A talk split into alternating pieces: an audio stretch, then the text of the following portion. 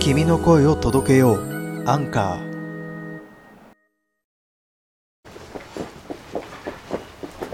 西暦2022年。4月2日。あっという間に4月に突入ですね。え昨日はエイプリルフール。あの毎年ツイッターで各企業が趣向を凝らしていろいろと企画しているのを見ると何かやってみたい気持ちもあるんですけどアイデアが浮かばずに特に何もしないのが毎年恒例となってます。あの昨日苦し紛れに「お酒卒業します」ってツイッターしたんですけどあの思いのほか広がっちゃってなんかあの LINE とかで心配されたんであのやってしまったなっていう気持ちがあるんですけどあれですよ。エイプリルフールだからですよ。あの心配してくれてありがとうございます。あの今日も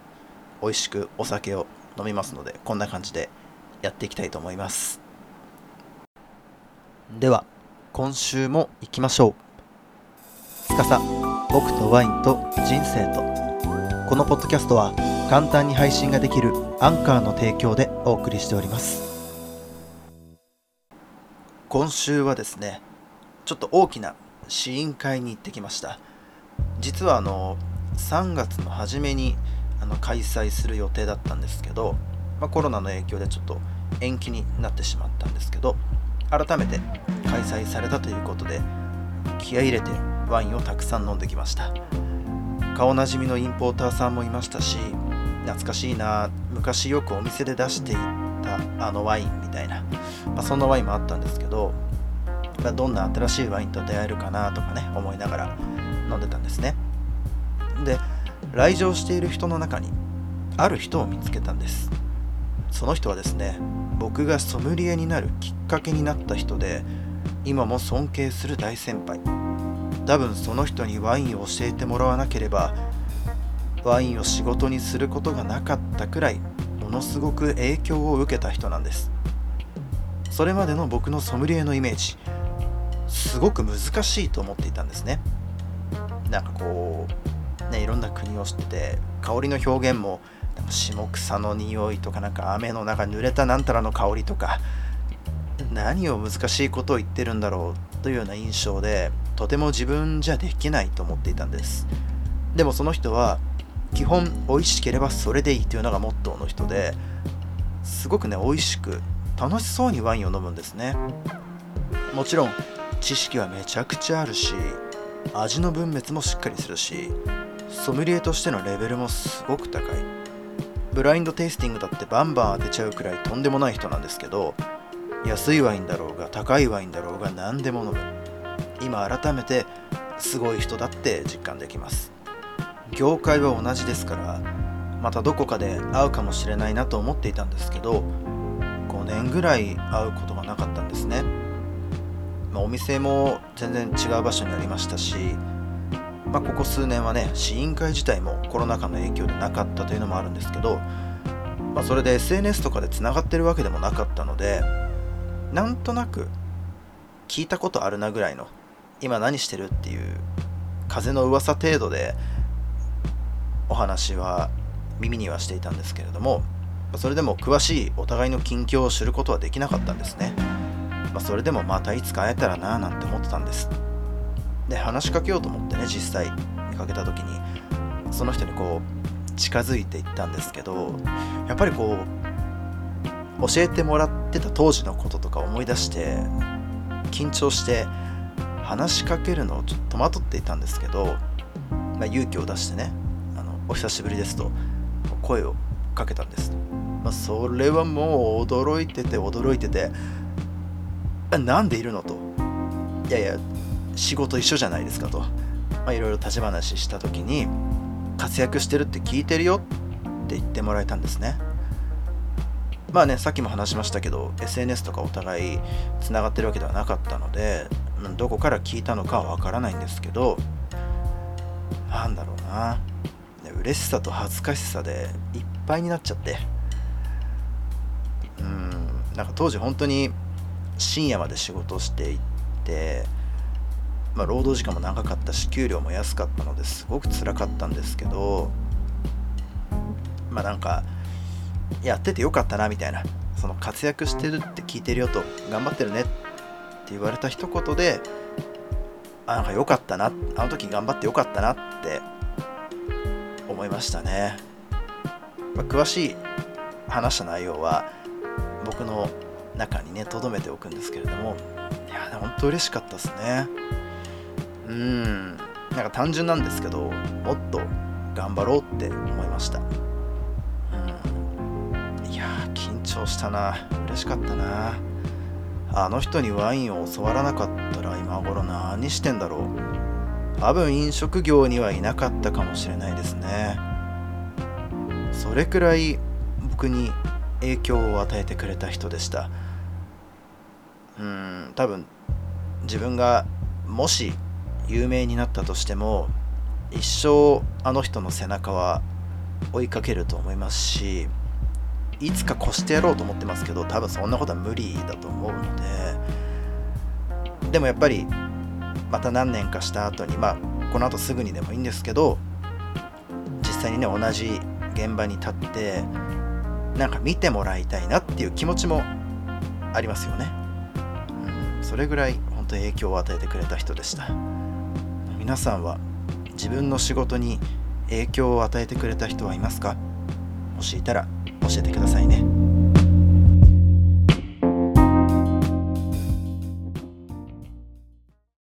質問来てます。えー、っと大人になるの定義とは？うーん。難しい。大人になるの定義とは？お酒が飲めるようになったら大人？なんて言うんですかね、まあ、言わないとしても分かりやすく成人しましたと言える基準は20歳であ今月から18歳か。18歳になりますけどそれでもお酒は20歳からですもんね。そう言われると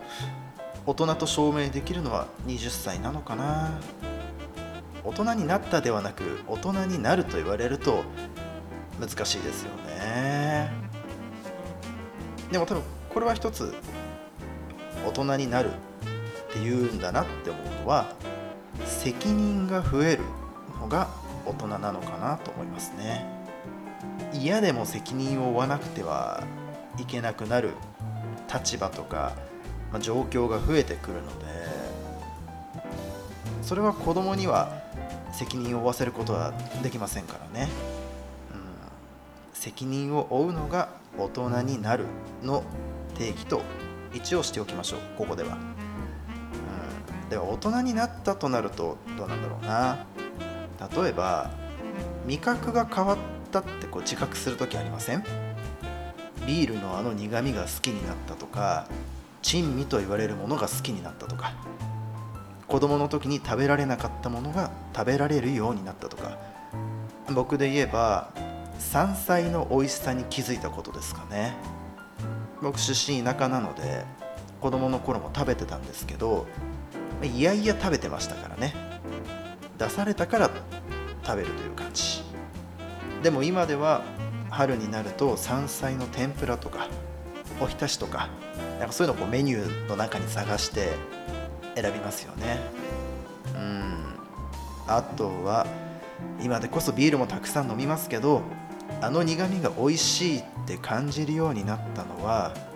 24歳くらいの時でしたね。その時にああ自分大人になったかもって自覚した気がします。その時のビールねハイネケンかな？ハイネケンという海外のビールを飲んで美味しいって思ったのを覚えています。今じゃギネスビール飲んで葉巻やっちゃうのにねいや不思議ですわ。さてさてお次は尊敬する人はどんな人ですか？うんこれはね月並みかもしれないんですけど親ですね。うん親。親ですね。まあそれは自分が愛情をたくさん受けたから言えるとかではなくて、まあ、正直な話僕がきちんと親と向き合えたなと思ったのはここ数年の出来事でそれまでは親のことすごく嫌いで憎んでもいましたし自分の人生がちょっとおかしくなっていったある事件が起きた時に、まあ、本当に守ってくれなかったんですよ、まあ、これは親にも言いましたけどね、まあ、それを本気で思ってましたからから向き合うこともできずに上京してきて、まあ、実家にも帰らずほとんどねこっちで過ごしてたんですけどまあそれが自分が変わるためにはまず一番近くにいた大人、まあ、つまり親ですよね親に思っていること思っていたことそれを全て吐き出してようやく自分の気持ちの整理がついたような気がします、まあ、今はね実家に帰れる時は帰ろうと思ってます。全然帰れてないんですけど、まあ、こんな話も親としながら、まあ、お酒がね飲めるようになったので言えますけどね。で多分今後自分も親になって子供ができた時にきっとどれだけ親に愛情を受けていたのかが分かるような気がします、恥ずかしいですからこんなこと本人には言わないですけどね。絶対言わないですけどね。ポッドキャストの存在も教えていないしなんか聞かれるのも恥ずかしいですしうん。まあ、聞かれたら聞かれてればいいかなと、うん、教えないですけど。さてさてこんな感じであの番組の公式 Twitter では質問箱を置いていますので一応ね匿名であれ匿名でできるのか。匿名で質問をすることができますのであの何か置いてくれたら番組で紹介したいと思います。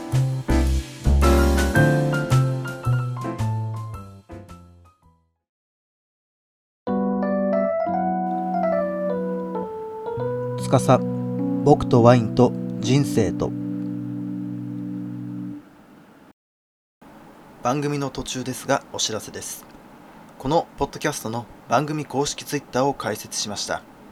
概要欄のリンクよりツイッターのページへ飛べますのでフォローそして番組の感想もお待ちしています。続いてはこちらのコーナーです。今週のワインのコーナーです。僕渡辺司が1週間のうちに飲んだワインの中からおすすめのワインを紹介するこのコーナー。今週は山梨県に出張に行った際に買いました。日本が誇るトップワイナリーの一つ中央葡萄酒。